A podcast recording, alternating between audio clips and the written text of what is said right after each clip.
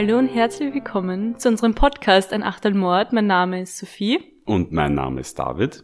Am Anfang wollten wir uns einmal bei euch bedanken für die lieben Zusendungen, die wir wieder von euch bekommen haben.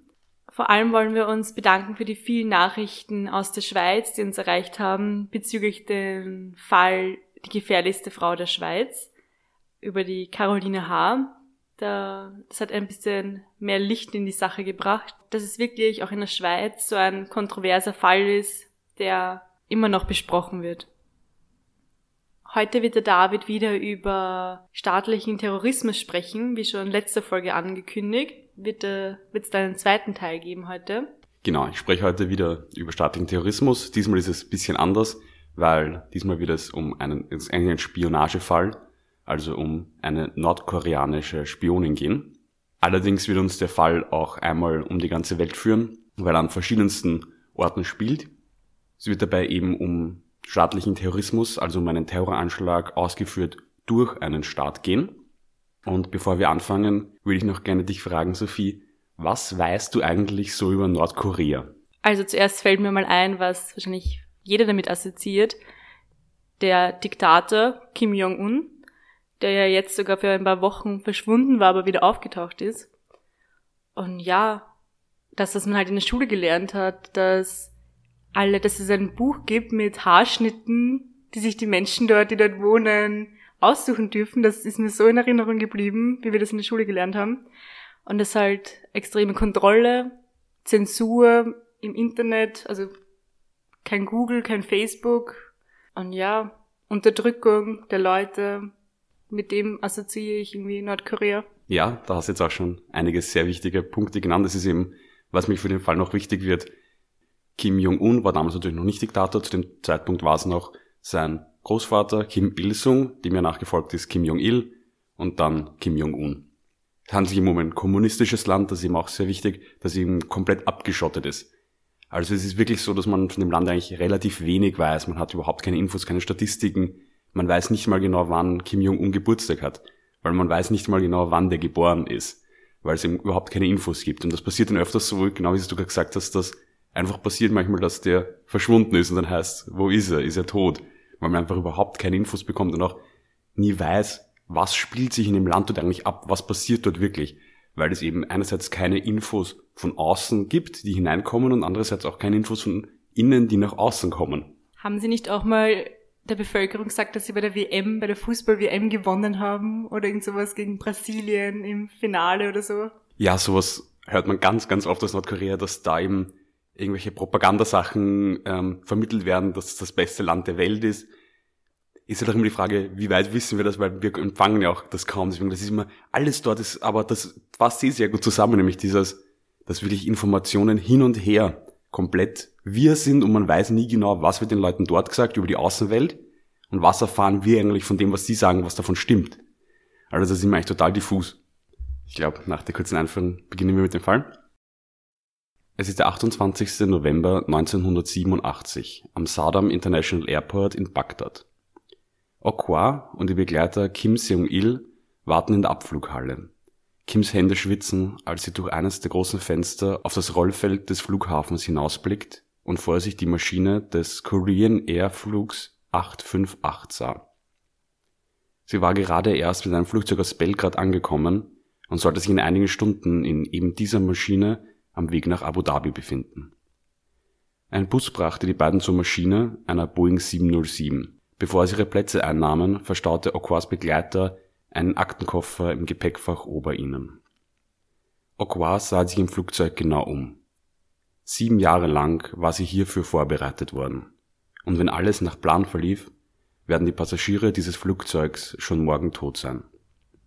Vor ihrer Ausbildung hieß Okwa eigentlich Kim Hyun Hee Sie war am 27. Jänner 1962 in Kaesong in Nordkorea zur Welt gekommen.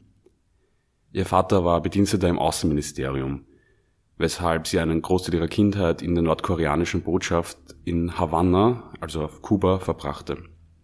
Sie meinte später, diese Zeit sei die schönste ihres ganzen Lebens gewesen. Hier lebte sie in einer Villa und Kuba ging es auch verhältnismäßig gut, im Gegensatz zu Nordkorea. Die Familie wurde häufig zu Diplomatenessen eingeladen, während es in Nordkorea schon als Luxus galt, ständig Speiseöl zu Hause zu haben. Einmal stand sie mit ihrem Vater an einem der langen Sandstrände, die für das Kind wie eine Zauberwelt wirkten. Der weiße Strand und das blaue Meer.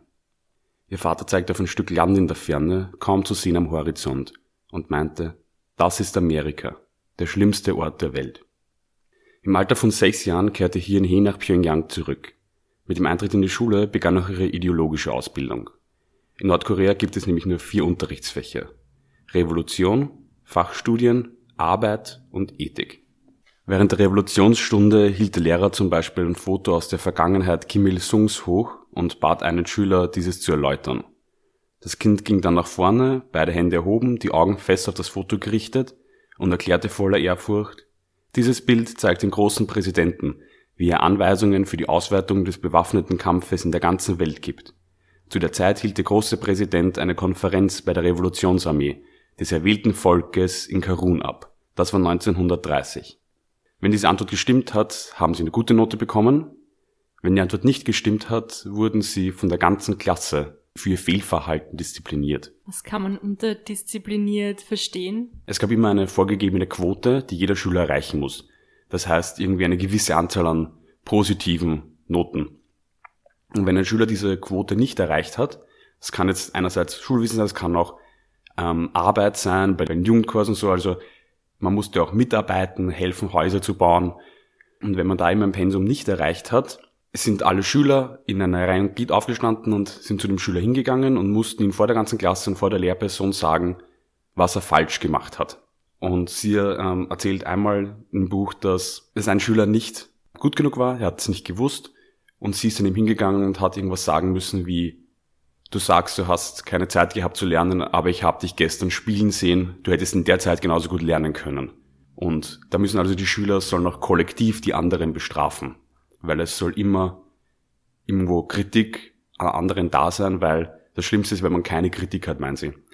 Also, warum geht's immer? Sie sagen dem Buch, ähm, ich habe einen Großteil meiner Informationen aus dem Buch ähm, Die Tränen meiner Seele, das eben von Kim Hien He geschrieben wurde, nach dem allen, was wir eben heute in dem Fall erzählen. Also, die wichtigsten Fakten habe ich auch aus anderen Quellen nachgeprüft, aber ein Großteil lässt sich natürlich nicht nachprüfen, weil man kann nicht nachprüfen, ob das in Nordkorea, ähm, wie das dort das Schulsystem abläuft. Deswegen haben wir eben nur dieses Buch, was uns da eben diese Auskünfte gibt. Also gar keine körperliche Gewalt, sondern einfach eine massive psychische Gewalt dann, also psychischer Druck und so weiter. Ähm, ja, so wird das jetzt sagen in der Schule, ist aber auch sehr gut möglich, dass ähm, sie wohl auch körperliche Strafen geben. Also ich würde jetzt nicht sagen, dass wirklich so war, dass die Kinder geschlagen worden sind, wenn es ähm, falsche Antworten gegeben haben. Aber ich glaube, das ist auch das, was die irgendwie wollten, dass dieser kollektive Druck da ist, weil es ist ja dort, es ist eben ein kommunistisches Land und man verfolgt eben auch dieses Ideal, dass alle gleich sind und man muss alle auch müssen aneinander kritisieren, damit sie gemeinsam besser werden. Das ist dort immer so dieses Mantra, dass man sagt, sie schauen, dass sie gemeinsam immer besser werden und deswegen muss man untereinander auch kritisieren. Und ich glaube, das ist auch dieser psychologischer Druck, der irgendwie voll helfen soll, dass nicht der Lehrer bestraft einen, sondern die Mitschüler. Die sagen einem, was man schlecht gemacht hat. Hien He machte sich gut in der Schule. So gut, dass er einen Platz an einer Universität bekam. Kurzzeitig stand sie als Kind auch für einige Propagandafilme vor der Kamera, aber aus einer Karriere am Filmset wurde dann doch nichts.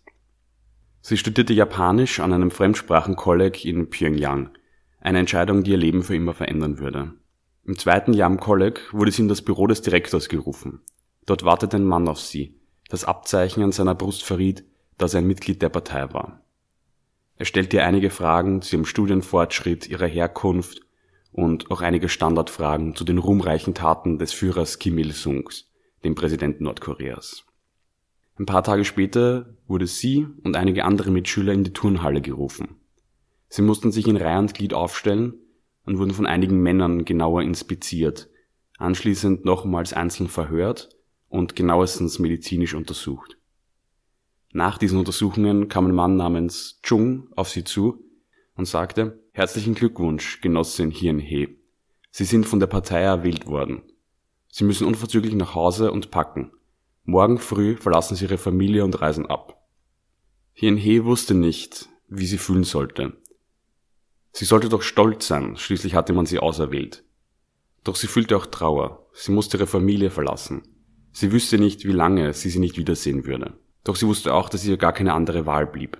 Sie konnte nicht ablehnen, sie musste sich ihrem Schicksal fügen. Am nächsten Morgen holte sie ihren Wagen ab. Etwas Besonderes. In Nordkorea hatten nur hochrangige Beamte und Politiker Zugang zu Autos. Der Wagen brachte sie in ein abgezäuntes Areal außerhalb Pyongyangs. Erst jetzt erfuhr sie, was genau der Plan war. Sie sollte zu einer Geheimagentin ausgebildet werden. Auserwählt wurde sie wegen ihrer Schönheit und ihrer Intelligenz. Ihr Leben gehöre nun der Partei. Ihren alten Namen sollte sie vergessen. Sie hieß nun nicht mehr Hien He, sie hieß jetzt Okwa. In den nächsten vier Jahren lernte sie alles, was eine Geheimagentin wissen muss. Ihr Tagesablauf war dabei genau festgelegt. 6 Uhr bis 7 Uhr Wecken, Putzen, Kleider waschen. 7 bis 7.30 Uhr Frühstück. 7.30 bis 8.30 Morgenlesung der Philosophie und Tugenden des Kim Il-sung. 8.30 bis 13 Uhr Unterricht. 13 bis 16 Uhr Mittagessen und Mittagsruhe, 16 bis 17.30 Uhr Unterricht. 17.30 bis 19 Uhr Sport. Danach Abendessen, 20 bis 21 Uhr Kampfsportarten. 21 bis 22 Uhr Nachtmarsch, 22 bis 23 Uhr Studium, 23 Uhr Schlafenszeit. Und das jeden Tag außer sonntags, wo sie sich entspannen konnten, wobei sie da gemeint hat, fast jeder hat eigentlich nur geschlafen den ganzen Sonntag, um sich ein bisschen auszuruhen. Man hat genau diese sieben Stunden Schlaf jeden Tag und dazwischen ist es durchgehend Sport und wenn man nicht gerade Sport hat, Ausbildung. Nach vier Jahren dieser Ausbildung stand ihre Abschlussprüfung an. Der Einbruch in eine nachgeahmte Botschaft, die Öffnung eines darin versteckten Safes und der Entwendung eines geheimen Dokuments. Alle diese Prüfungen schloss sie ab wie die meisten ihrer Prüfungen während der Ausbildung, mit Bravour. Sie galt als eine der besten ihres Jahrgangs. Ihre erste richtige Mission führte sie bereits ins Ausland. Sie besuchte Europa und China, darunter Städte wie Moskau, Zürich, Paris und Peking. Eine solche Reise war für normalsterbliche Nordkoreaner absolut unvorstellbar. Ja schon die Annahme, das Land verlassen zu können, war für die meisten lächerlich. In den kommunistischen Ländern würden sie mit Diplomatenpässen reisen. In den westlichen Staaten wird sie Mayumi heißen und einen gefälschten japanischen Pass benutzen. Die Reise war allerdings nur Vorbereitung. Sie gingen als Touristen durch die Städte und verschafften sich einen Einblick von der kapitalistischen Welt. So etwas hatte Hien He noch nie gesehen. So viele Autos, so viele Geschäfte und in allen Geschäften so viel von allem. Hier wurde ihr erstmal bewusst, dass nicht alles, was ihr erzählt wurde, wahr war. Die Menschen waren glücklich. Nicht alle waren ausgebeutet und arm, wie man ihr es in Nordkorea erzählt hat. Dann aber sah sie auch ihr Nordkorea wieder bestätigt. Auf den Straßen standen Prostituierte, etwas, das in Nordkorea unmöglich war. Sie sah einen Drogendealer und arme Menschen auf der Straße betteln, während andere den Juwelier nebenan betraten und sich mit Gold behangen. Besonders in Erinnerung blieb ihr der Moment, als ihr ein Mann auf einem Motorrad die Handtasche entriss. Darin befand sich nichts Wichtiges, doch sie wurde wieder bestätigt. Der Westen war voller Krimineller, die einen auf offener Straße überfielen. In ihrem Endbericht schrieb sie, meine Reise in die kapitalistischen Länder Europas hat nur noch bestätigt, was ich bereits über sie gelernt hatte. Es ist absolut wahr, dass nur einige wenige ein gutes Leben führen können und dass normale Bürger ein schreckliches Dasein fristen. Es war die reine Hölle. Den Gegensatz zu den grell erleuchteten Straßen mit ihren Neonlichtern bilden Dunkelgassen, in denen Menschen wie Tiere hausen. Ich habe Gourmet-Restaurants gesehen, die nur von Kapitalistenschweinen frequentiert werden, die sich vom Blut und Schweiß der Massen ernähren. Der bloße Anblick ihrer Hunde, die besser zurechtgemacht sind als die normalen Menschen, spiegelt auf sehr traurige und ekelhafte Weise ihre missratene Gesellschaft wider. Ich bin stolz darauf, dass die Bürger Nordkoreas gemeinsam leben, arbeiten und studieren und es ihnen an nichts mangelt. Ich bin mehr denn je entschlossen, mein Leben unserem sozialistischen Idealstaat zu widmen und ihn vor unseren Feinden zu schützen. Es ist mir eine Ehre und ein Privileg, dem großen Führer in der mir zugedachten Rolle dienen zu dürfen. Ich empfinde ewige Dankbarkeit dafür, das Glück gehabt zu haben, in Nordkorea geboren worden zu sein. Also das ist der Nachblick. Sie sagt aber auch in dem Buch, was rückblickend das absolute Schwachsinn war, aber sie eben schon davor so indoktriniert dorthin gekommen ist, dass wenn sie eine Prostituierte auf der Straße gesehen hat, war das für sie so, das darf's nicht geben. Das ist der wahre Horror. Die Sache ist natürlich, dass Nordkorea den Menschen sehr viel schlechter geht und das wusste sie ja in Wahrheit auch. Sie hat eben auch erzählt, dass sie einmal in einem Dorf waren während der Ausbildung mit ähm, ihrer Japanischlehrerin und da waren die Kinder nackt auf der Straße, weil sie keine Kleidung hatten. Das heißt, sie wusste auch sehr genau, dass in Nordkorea es sehr wohl an den Menschen etwas mangelt, weil sie schreibt ja da, dass es mangelt ihnen an nichts. Sie weiß aber natürlich genauso, dass das nicht ganz stimmen kann. Nach jeder Auslandsreise mussten Agenten einen dreimonatigen Kurs besuchen, um erneut in ihrer sozialistischen Ideologie bestärkt zu werden. Weitere drei Jahre blieb sie im Camp und wurde weiter ausgebildet. Ihre Familie durfte sie kaum noch sehen. Die wenigen Male, die sie sie besuchen durfte, waren von der Trauer des Abschieds geprägt. Ihr kleiner Bruder, der schon als kleines Kind mit Hautkrebs diagnostiziert wurde, starb während sie in Ausbildung war. Ihre Schwester heiratete. Und auch Yin He hatte sich immer gedacht, in diesem Alter bereits verheiratet zu sein, eine Familie zu haben. Doch sie hatte keine Familie. Sie gehörte auch nicht mehr zu ihrer Familie. Sie gehörte der Partei. Sie gehörte dem Führer. Eines Tages stand plötzlich der Agent, der sie damals rekrutiert hatte, wieder in ihrer Unterkunft. Sie solle packen. Alles. Ihr nächster Auftrag warte auf sie und sie werde vermutlich nicht mehr in die Ausbildungsstätte zurückkommen. Vor dem Gelände wartete ein schwarzer Mercedes auf sie, der sie in die Zentrale des Geheimdienstes in Pyongyang brachte. Dort wartete der Direktor und ihr Kollege der letzten Mission, Kim Seong-il, auf sie. Also der, mit dem sie auch gemeinsam in Europa war. Hyun Hee nahm den Direktor gegenüber auf einem Sofa Platz. Er zündete sich eine Zigarette an und begann zu erklären. Genossen, ich werde das Pferd einmal von hinten aufräumen. Ihr Auftrag besteht darin, ein südkoreanisches Flugzeug zu zerstören. Wie Sie vielleicht interessieren wird, geht der Befehl direkt von unserem großen Führer Kim Jong-il aus. Er hat ihn handschriftlich erteilt. Der gesamte Auftrag ist sogar eigentlich die Idee unseres großen Führers gewesen. Wenn ich so sagen darf, ist dies das wichtigste Projekt, das der Auslandsgeheimdienst jemals in Angriff genommen hat. Unser gesamtes nationales Schicksal wird davon abhängen. Wenn es uns gelingt, die Olympischen Spiele zu verhindern und das politische Durcheinander noch zu verschlimmern, könnten gute Chancen für eine Wiedervereinigung unserer beiden koreanischen Staaten bestehen. Wie Sie wissen, ist dies das große Bestreben unserer Generation. Wenn ihr, Genossen, diesen Auftrag erfolgreich abschließt, werdet ihr zu Nationalhelden. Auftrag lautet also, dass sie ein koreanisches Flugzeug zerstören sollen.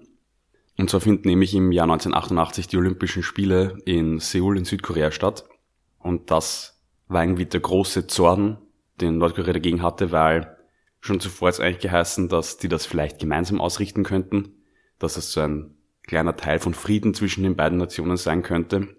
Hat noch geheißen, dass zumindest ein paar Sportarten vielleicht in Nordkorea stattfinden können und letztendlich hat dann aber nur Südkorea diese Olympischen Spiele bekommen.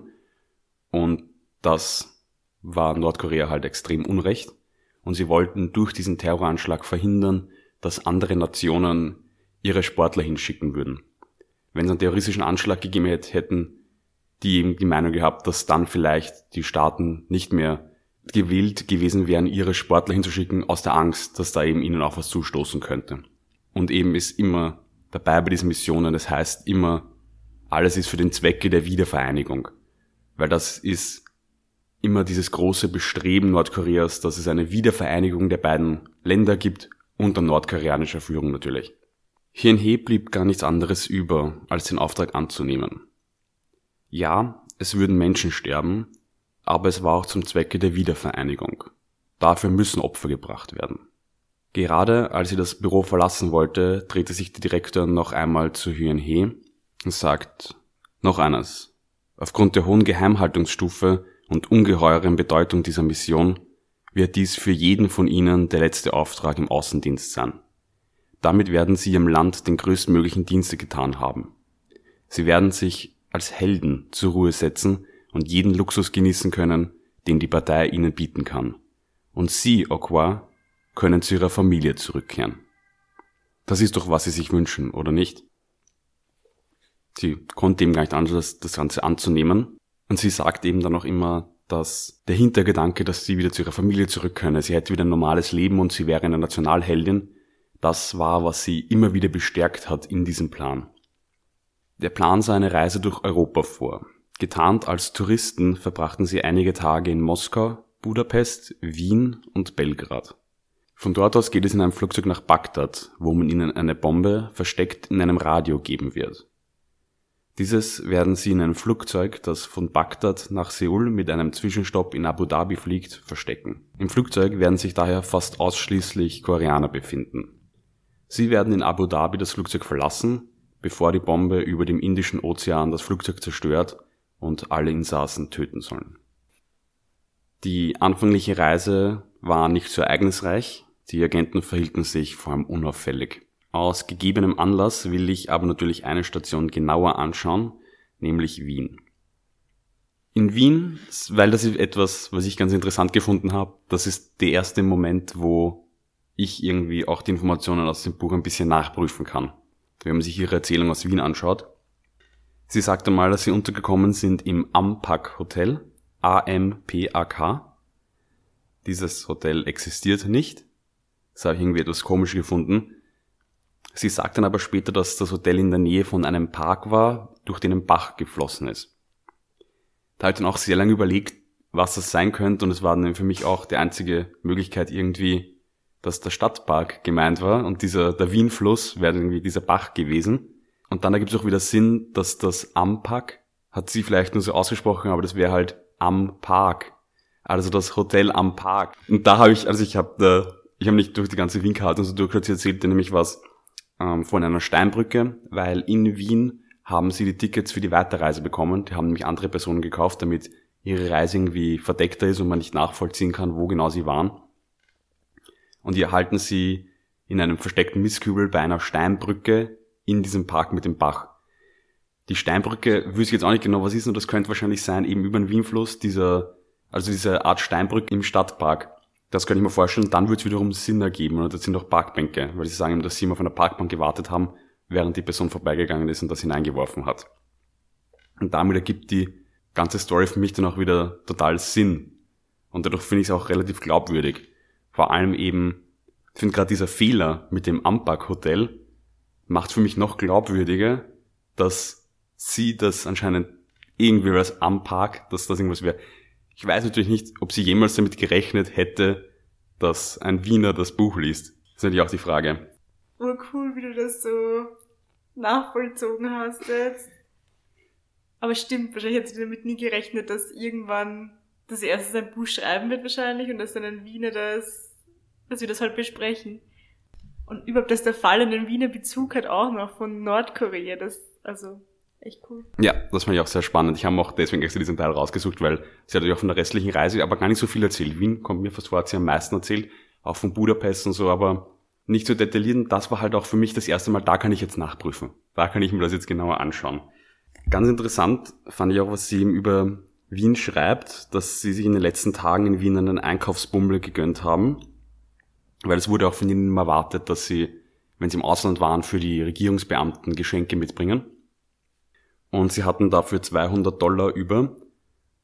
Und da sagt sie eben, Kim und ich hatten 200 Dollar, die wir für uns selbst ausgeben durften, mussten aber bald feststellen, dass uns das in Wien nicht sonderlich weit brachte. Wir sahen uns in allen möglichen Geschäften um. Im Vergleich zu den gut gekleideten europäischen Frauen in ihren Nerzmänteln kamen wir uns als angebliche reiche japanische Touristen recht schäbig vor. Zumal die echten japanischen Touristen wirklich genauso reich waren wie die Europäer. Ich war nicht traurig, Wien den Rücken zu kehren. Es ist eine schöne Stadt, aber nachdem wir die Flugscheine hatten, bekam ich das Gefühl, dort eigentlich nichts mehr verloren zu haben.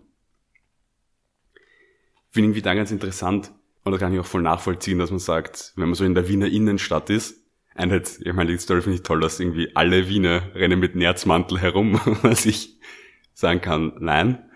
Aber ich kann mir doch gut vorstellen, wenn man irgendwie im ersten Bezirk herumgeht, denkt man sich 200 Dollar ist wirklich nicht so viel. Wenn man jetzt irgendwie glaubt, dass man groß einkaufen kann. Und man muss immer dazu sagen, sie kommt aus einem wirklich armen Land in Nordkorea. Für die sind 200 Dollar extrem viel. Für die ist das eine Unmenge an Geld. Aber was genau haben sie jetzt in Wien gemacht? Also.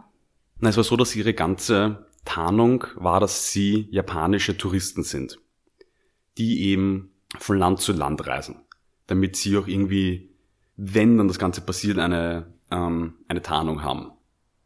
In Wien selber haben sie die Tickets bekommen für den Weiterflug. Es war nämlich so, dass nicht alle Tickets im Vorhinein gebucht wurden, weil in ähm, kommunistischen Staaten, in Moskau und ich glaube auch in Budapest, weiß ich nicht genau, auf jeden Fall bei der Grenze von ähm, Ungarn nach Österreich, bei der Grenzübergang haben sie nicht in einem Auto gemacht, haben sie einen nordkoreanischen Diplomatenpass benutzt. Weil es war immer so die Frage, wie kommen sie durch den eisernen Vorhang, auch in, nach Westeuropa. Und in Wien haben sie sich dann also schon mit einer anderen nordkoreanischen Agentin getroffen, die ihnen diese Flugtickets gegeben hat. Also Wien war eigentlich auch nur ein Zwischenstopp für diese Tarnung. Sie haben eben überall sich das ein bisschen anschauen sollen. Sie haben auch Touristen spielen sollen und dass diese ganze Geschichte, die sie erzählen sollten, falls sie geschnappt werden würden, irgendwo glaubhaft wird. Von Wien aus ging es nach Belgrad und anschließend nach Bagdad. Und nun sind wir wieder an der Stelle, wo diese Folge angefangen hat. Der Korean Air Flug 858. Hien He sitzt unruhig in dem ungemütlichen Flugzeugsitz. Nur einen Meter über ihr im Handgepäckfach befindet sich ein Radio. Modell Panasonic RF 082. Darin eine Bombe. Scharf gemacht hatte sie sie bereits auf der Flughafentoilette. Die genaue Anleitung ist sie unzählige Male durchgegangen. Betätigen Sie die vier Schalter unterhalb der Digitaluhr auf der rechten Seite der Radiobombe. Stellen Sie den Wegschalter so ein, dass er in der Mitte das Wort Radio steht, dann wird die Bombe neun Stunden, nachdem sie scharf gemacht wurde, explodieren. Hien He sah in die Gesichter der Koreaner und dachte daran, wer sie sein könnten. Hatten sie Familie? Kinder? Diese Gedanken versuchte sie sofort wieder loszuwerden. Es war das Beste. Es war für die Wiedervereinigung. Das große Ziel war wichtiger. In Abu Dhabi verließ sie das Flugzeug. Der Aktenkoffer mit dem Radio aber blieb in der Maschine zurück. Beim Aussteigen gab es allerdings ein Problem. Bei einem Sicherheitscheck sollten alle ihre Tickets noch einmal durchgesehen werden. Die weitere Route wäre von Abu Dhabi nach Amman und sofort weiter nach Rom. Doch wieso sollte man so fliegen, wenn es von Bagdad Direktflüge nach Rom gab? Sie hatten nicht damit gerechnet, dass jemand ihre Tickets danach nochmal anschauen würde. So zeigten sie ihre Ersatztickets vor, die eine andere Route vorsahen. Und Kim Jong-il meinte, sie sollten schnellmöglichst Abu Dhabi verlassen. Da die Flüge nach Rom allerdings schon ausgebucht waren, flogen sie nach Bahrain, dem einzigen sofort erreichbaren Ziel.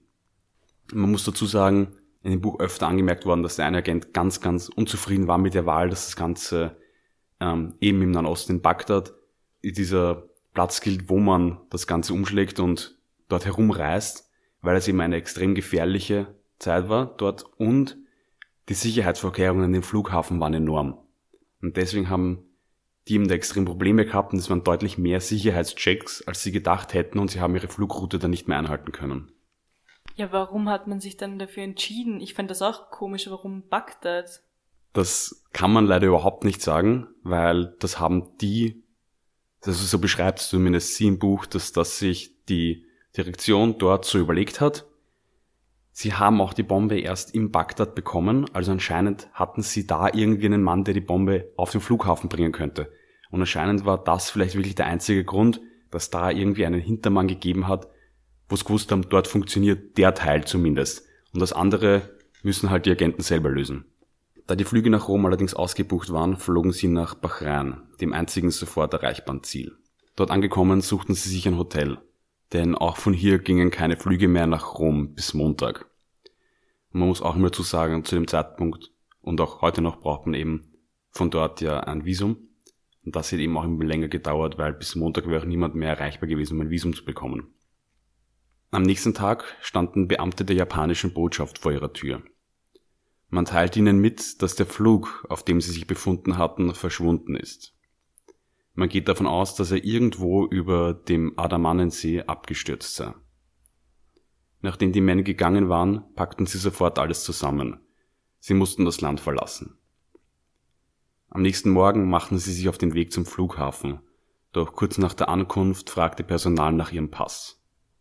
Während die Beamten des Flughafens ihre Pässe checkten, übergab Kim Seong-il Hien He eine Packung Marlboro-Zigaretten.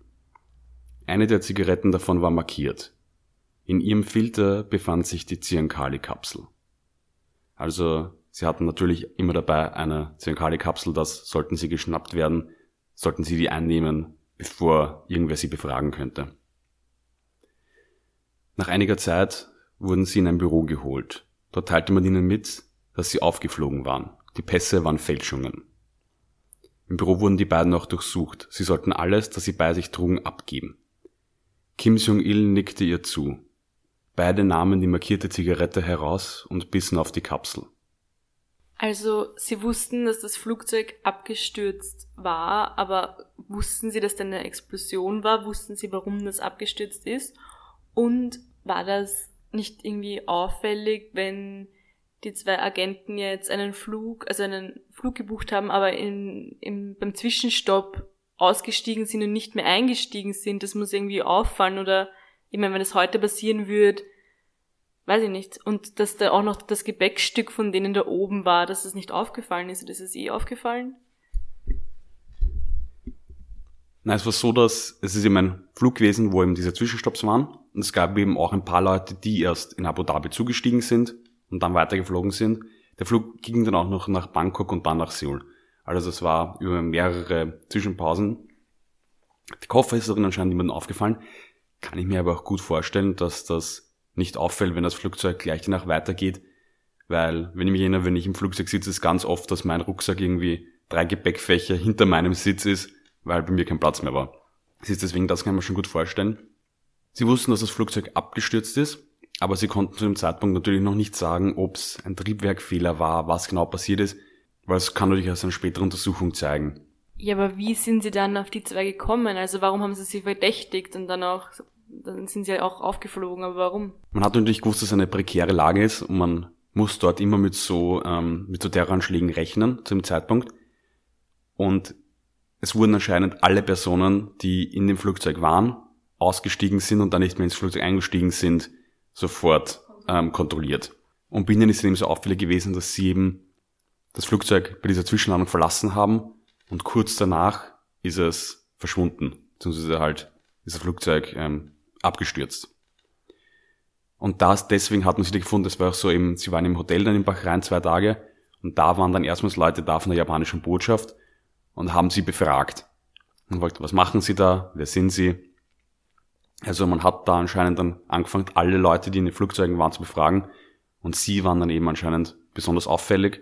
Deswegen sind sie auch, wie sie am Flughafen gekommen sind in Bahrain, sofort nach den Pässen gefragt worden, weil man anscheinend schon gewusst hat, sie suchen nach gewissen Leuten. Und da ist ihm auch dann sofort auffällig gewesen, weil sie schon in Verbindung mit der Botschaft waren, dass der Pass gefälscht ist. Weil die Sache ist natürlich, ein normaler gefälschter Pass fällt dem Flughafenpersonal nicht auf, aber die Botschaft kann natürlich nachschauen, ob ein Pass auf diesen Namen tatsächlich im System registriert ist oder nicht. Also die kann das natürlich dann nachvollziehen. Und da hat man dann eben sagen können, die Pässe sind nicht echt. Diese Mayumi gibt es gar nicht. Kim Hyun-hee erwachte einige Tage später in einem Krankenhaus in Manama, der Hauptstadt Bahrains. Sie hatte die Zyankali-Kapsel überlebt, ihr Begleiter Kim Seong-il allerdings nicht. Sie wurde anschließend mehrere Wochen von der Bahrainer Polizei verhört, schwieg aber die meiste Zeit, beziehungsweise versuchte ihre angebliche Identität als Chinesin aufrechtzuerhalten. Sie hat ihm dann immer gesagt, sie wäre Chinesin, die später nach Japan gezogen ist und dort adoptiert wurde von einem Mann und das war eben ihr Mitreisender. Also der hatte die Tarnung, der war schon ein, der war schon sogar um die 70, der zweite Agent, ein sehr erfahrener Agent auch, und der hat ihm die Tarnung, dass er ihr Adoptivvater ist und sie würden jetzt gemeinsam als Japaner herumreisen. Sie wäre aber Chinesin. Sie hat mich davor mehrere Monate während ihrer Ausbildung auch in China verbracht, um akzentfreier Chinesisch, beziehungsweise also Kantonesisch, glaube ich, hat sie gelernt, zu sprechen und sich auch dort ein bisschen an den Lebensstil anzugewöhnen. Sie wurde dann eben über Wochen lang erst in Bahrain verhört. Schließlich wurde sie dann aber auch an Südkorea ausgeliefert und auch dort über mehrere Wochen befragt. Und da hatten wir eben ganz viele Details über ihr Leben nachgefragt, was genau, wo genau sie gewohnt hat, wie die Straßen rundherum geheißen haben, wie das Haus ausschaut. Man hat sie also ganz viele auch so alltägliche Fragen gefragt und sie verstrickte sich dann bei jeder Befragung immer mehr in Ungereimtheiten und ihre falsche Identität fing dann komplett an zu bröckeln. Also nach ein paar Wochen hat mir noch gesagt, du kannst aufhören zum Lügen und haben wir dann wirklich aufgezählt. Du hast uns erzählt, du bist da im Auto gesessen, aber in Japan müsstest du wissen, ist kein Rechtsverkehr, sondern Linksverkehr.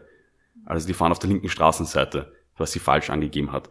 Das Haus, das sie gezeichnet hat, schaut nicht annähernd so aus wie wie japanische Architektur ausschaut in dem Gebiet, wo sie sagt, dass sie lebt. Das sind noch so kleine Dinge. Zum Beispiel beim Essen haben sie ihr was gegeben und sie hat gefragt, was das sein soll. Das war japanische Spezialität. Und sie hat geglaubt, das ist eine koreanische Spezialität. Und deswegen hat deswegen so getan, als würde sie nicht wissen, was es ist.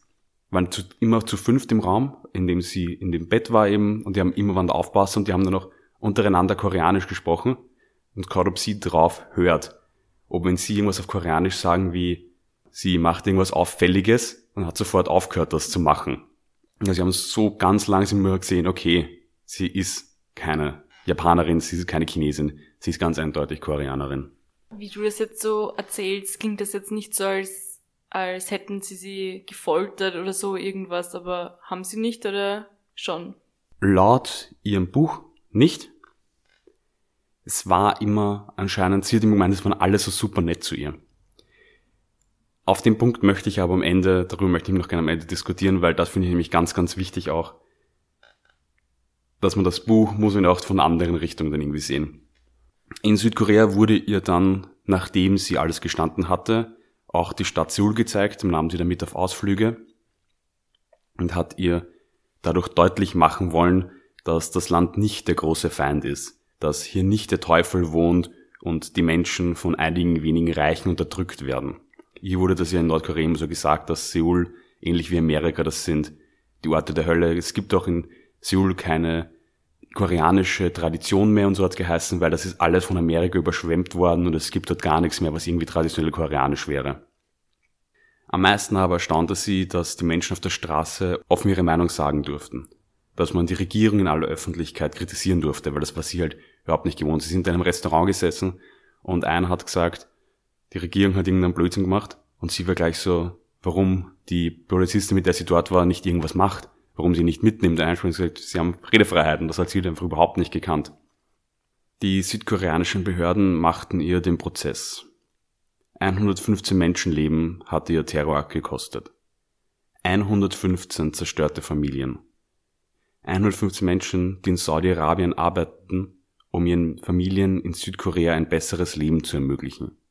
115 Unschuldige ermordet von einem System, das Angst als einzige Methode sieht. Ein Staat, der alleine durch Unterdrückung existiert. Als Hyun He den Gang im Gerichtssaal entlang ging, sah sie in die Gesichter der Menschen, deren Leben sie zerstört hat. Sie alle hatten niemanden verloren.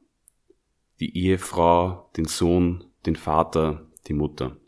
Der Richter beendet letztendlich die Verhandlung mit den Worten Sie hat von Kim Jong-il, dem Sohn Kim Il-sungs, den Befehl erhalten, Flugnummer 858 der Korean Air mittels eines Sprengsatzes zu zerstören. Sie hat diesen Befehl ausgeführt und damit 115 unschuldige Leben ausgelöscht. Deshalb hat sich das Hohe Gericht entschlossen, zum Ausdruck eines ausgesprochenen Wunsches von derartigem Verhalten abzuschrecken, die Höchststrafe zu verhängen Somit ist die Angeklagte zum Tode verurteilt. In Südkorea gibt es die Todesstrafe und sie wurde eben auch da zum Tode verurteilt, war dann noch einige Wochen in Gefangenschaft, bis sie dann vom Kongress also vom Parlament bzw. eigentlich vom Staatspräsidenten begnadigt wurde. Man hat eben dann gesagt, sie war nicht selbst schuld unter Anführungszeichen im Ganzen, sondern sie war selber ja ein Opfer der nordkoreanischen Diktatur, das im Namen von denen gehandelt hat. Und man möchte damit ebenso die Gnade zeigen, dass sie nichts dafür kann.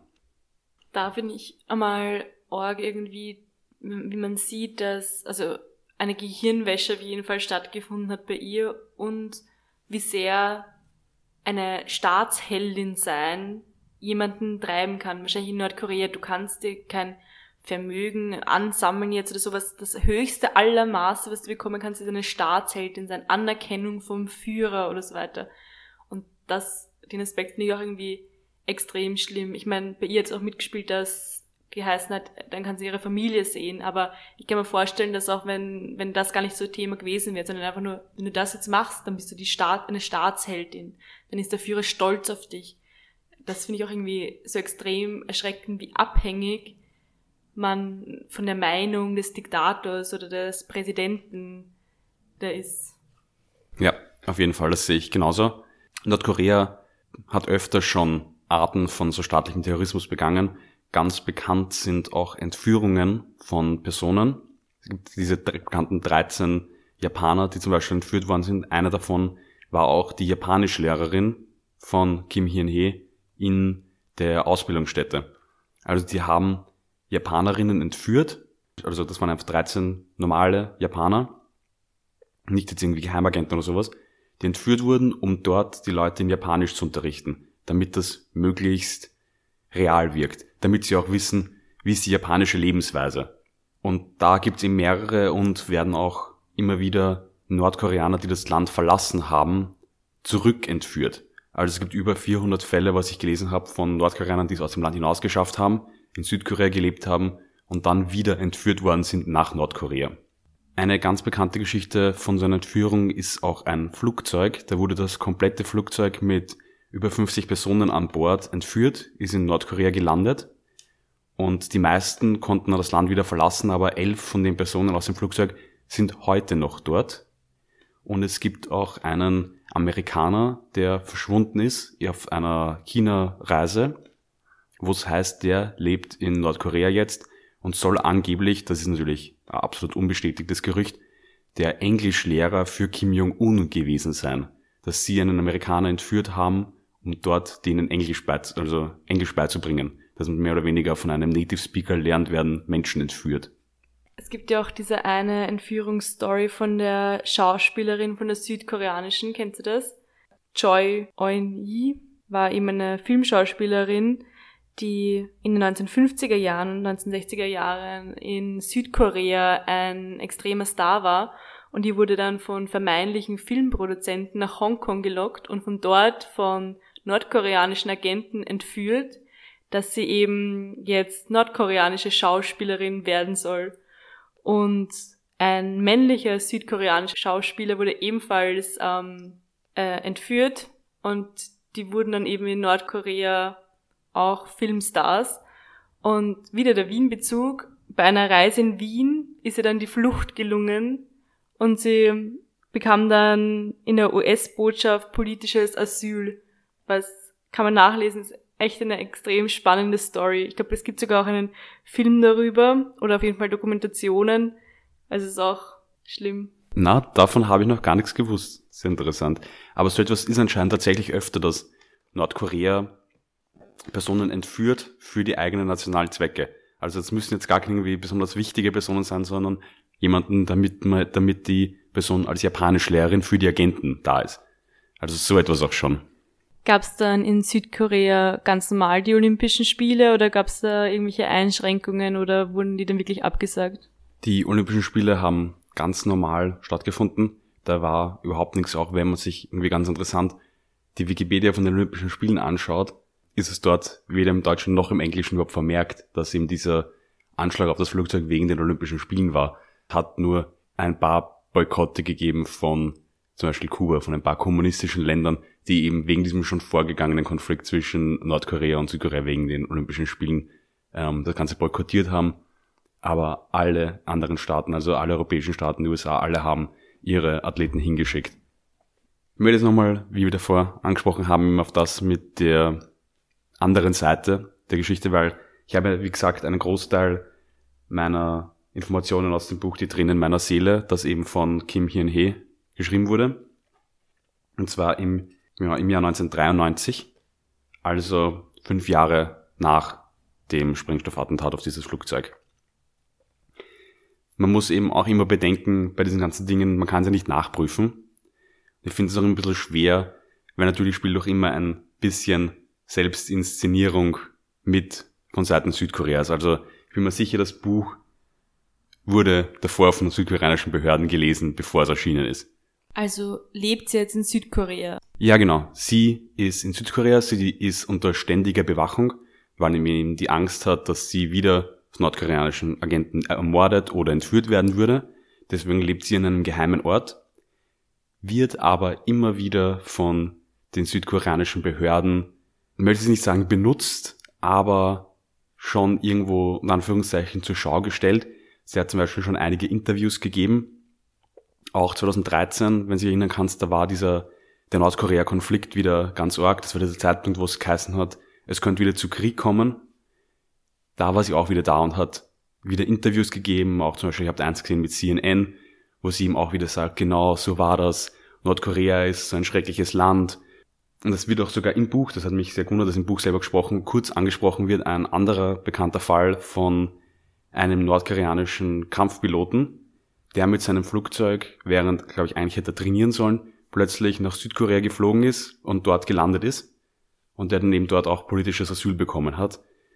Und der ist auch so ein Fall, der wird ebenso wie die Kim Hin-he vom Staat erhalten, mehr oder weniger. Sie stehen unter ständiger Bewachung, bekommen eben vom Staat alles bezahlt. Und es wird auch da manchmal kritisiert, dass der Staat irgendwie diese Personen erhält. Aber eben, weil das auch so ein bisschen dieses andere Propagandamittel dann von Südkorea wieder ist. Also diese Personen werden dann, dann halt immer wieder hergezeigt, um zu sagen, so schlimm ist der Norden, das machen die dort und Südkorea will das auch. Und ich glaube, deswegen ist sie auch begnadigt worden, weil Südkorea damit auch wieder dieses Zeichen zeigen wollte, nicht sie ist schuld, sondern das war die Indoktrinierung vom Norden. Und damit kann man ja sie dann immer wieder so als Beispiel nehmen für, also, dass die Befreiung im Süden dann noch stattfindet und dass dadurch kann sich der Süden eben auch irgendwie wieder repräsentieren. Weil auch Korea hat natürlich in diesem Konflikt, auch Südkorea hat immer den Bedarf daran, dass die ganze Staatengemeinschaft auf ihrer Seite steht, dass sie unterstützt werden und dass mit ihnen Handel betrieben wird. Eh auch wahrscheinlich eine, eine extreme Provokation gegenüber Nordkorea, wenn man sagt, wir haben eine ehemalige Agentin von euch und die sagt jetzt auch, dass euer Land extrem schlecht ist und was da alles falsch läuft und so weiter. Ja, auf jeden Fall. Also Südkorea ist auch extrem interessiert, solche Personen zu haben, die man eben hinsetzen kann und sagen kann, die sind von dort, die können euch sagen, wie es dort wirklich abläuft, wie schlimm das ist.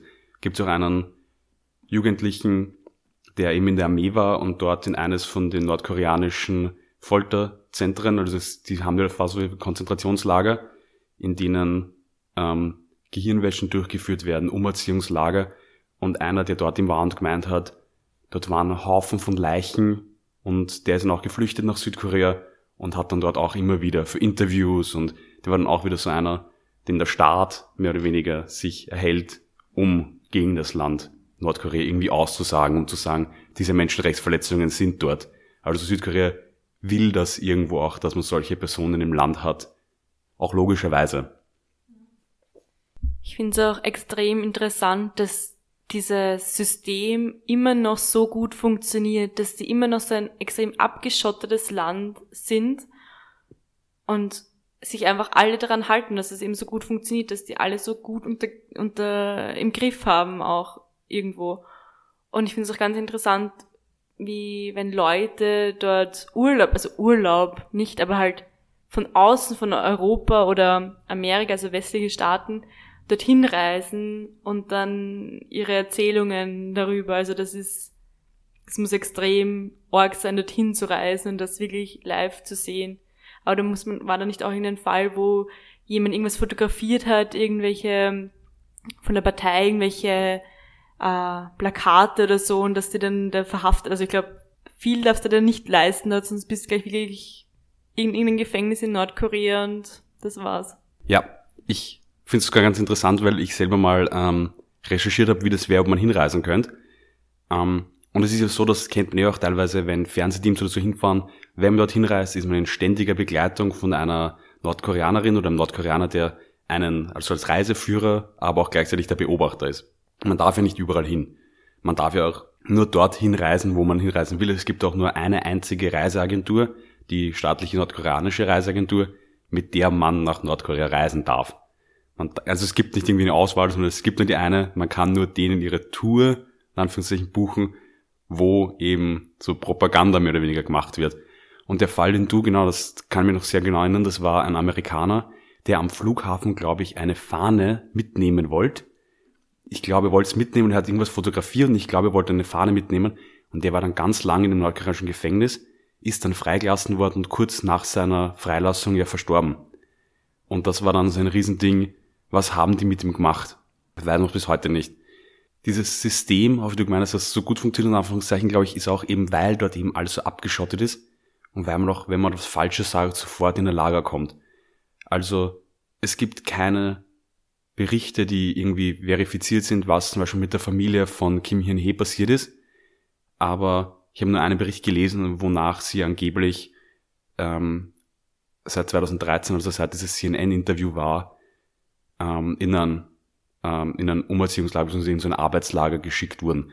Also das ist, was ich mir auch sehr gut vorstellen kann, dass wenn eine Person was sagt, und das sagt sie auch in dem Buch ganz oft, wenn einer was macht, kann es sein, dass die ganze Familie wird weggebracht in ein Lager. Das Schlimme ist ja eben auch, dass diese Bevölkerung weiß es ja nicht besser. Sie glaubt ja selber, wir sind das beste Land, uns geht's allen so viel besser als allen anderen und oh mein Gott, Gott sei Dank sind wir nicht außerhalb von Nordkorea. Aber mit dem, dass die Eltern jetzt in Umerziehungslager gekommen sind, ich meine, Südkorea kann da auch nichts machen, aber dann, ich finde es auch irgendwie schwierig, wenn sie dann die Kim Hing-hee davor führen bei CNN und so weiter und ihre Familie, aber das Schicksal ihrer Familie zum Beispiel ist ihnen dann in Wirklichkeit egal. Ja, schwierig, eh irgendwie auch verständlich, was sollen sie tun, aber. Es ist natürlich sehr kompliziert, genau, weil man kann nicht wirklich was machen. Auch Südkorea kann jetzt nicht wirklich etwas dagegen tun, was in Nordkorea abläuft, weil es ja ein eigenes Land ist. Ähm, aber es ist natürlich fraglich, ob diese ganze Inszenierung, ähm, ob das irgendwie gut ist. Aber das ist ein, Nord- und Südkorea haben ja einen, so eine Art Propagandakampf untereinander. Es gibt ja zum Beispiel an der Grenze, ähm, zwischen Nord- und Südkorea steht ein, ich glaube, es ist der, ja, es ist mit Sicherheit der größte Fahnenmast der Welt, wo eine gigantische nordkoreanische Fahne ist. Und auf der südkoreanischen Seite sind Lautsprecher, die auf die nordkoreanische Seite hinüberschallen und sagen, kommt zu uns, bei uns ist frei, sie erzählen euch die Lügen.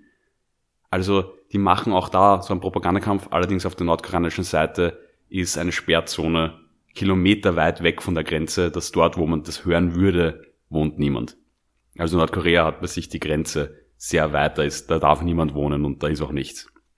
Ich finde, man kann sich das aber auch so schwer vorstellen, weil wir so weit davon auch entfernt sind in Wirklichkeit, dass es immer noch, dass es Länder oder dass es dieses Land gibt, wo einfach sowas stattfindet, ist für mich irgendwie so fast unbegreifbar, dass es sowas in der, wo wir denken, modernen Zeit, Internet und so weiter, dass die das nicht mal haben, dass die kein Google haben, keine Social Media. Das ist für unsere Zeit so unvorstellbar schon geworden, dass das Menschen einfach nicht haben und auch nicht kennen. Also auf jeden Fall, das ist für uns eben auch ja wirklich so komisch. Sache ist, es ist ja nicht mal das Einzige. Zum Beispiel in China, wo es ja auch noch dieses Einparteiensystem gibt. Oder auch andere Länder, die die Meinungsfreiheit und so ganz stark einschränken. Auch zum Beispiel im arabischen Raum. Und das ist was, was für uns wirklich so unvorstellbar ist, diese Unterdrückung von der Bevölkerung und diese Abschirmung, was wir eben überhaupt halt nicht kennen. Wir können, ich kann dir jetzt in meinem Podcast sagen, was ich will und müsst nicht Angst davor haben, dass ich morgen verhaftet werde. Und unter Nicht-Corona-Umständen könnte ich nach Paris fahren, ich könnte über die Grenze überall hin, ich könnte mich frei bewegen innerhalb von Europa ohne Probleme. Und ich kann auch jetzt einen Anruf machen in die USA oder ich kann in Schweden anrufen oder in Brasilien und das wäre alles möglich. Ich habe auch freien Zugang zu allen Informationen im Internet, was die mir einfach überhaupt nicht haben. Man muss aber auch ein bisschen differenzieren, weil es wird schon noch immer wieder gemeint, dass die Nordkoreaner nicht eh manche genau wissen, was los ist, aber eben die große Menge anscheinend nicht. Aber es werden doch einige wissen, dass da Dinge falsch laufen. es herrscht halt dieses System der Angst, dass wenn du etwas Falsches sagst oder etwas Falsches tust, kommst du und auch deine ganze Familie in ein Umerziehungslager. Sie erzählen im Buch auch eine Geschichte mal von einem Jungen, der seine eigene Familie denunziert hat, weil er gemeint hat, die haben irgendwas gesagt, was man nicht sagen darf, die daraufhin in ein Lager geschickt worden sind. Also die Kinder wird ja schon in der Schule, das hat man auch schon gemerkt, dass die Kinder in der Schule, denen wird schon so beigebracht, dem Führer ist das Wichtigste, eure Familien sind an zweiter Stelle. Das Wichtigste ist der Staat, das Wichtigste ist der große Führer und das große Ziel. Ja, auf jeden Fall sehr komplexes Thema, über das man wahrscheinlich noch ewig reden könnte. Auf jeden Fall spannender Fall, den ich überhaupt nicht kannte. Ja, dann sind wir wieder am Ende angekommen. Ihr könnt uns wie immer gern schreiben, eure, euer Feedback, Anregungen, Fragen bei Instagram, da heißen wir einachtelmord.podcast oder per E-Mail, da heißen wir einachtelmord.gmail.com. Wenn euch dieser Podcast gefallen hat, würden wir uns auch sehr über eine Bewertung freuen. Wir trinken jetzt unser Achtel aus und hören uns nächste Woche wieder auf ein Achtelmord.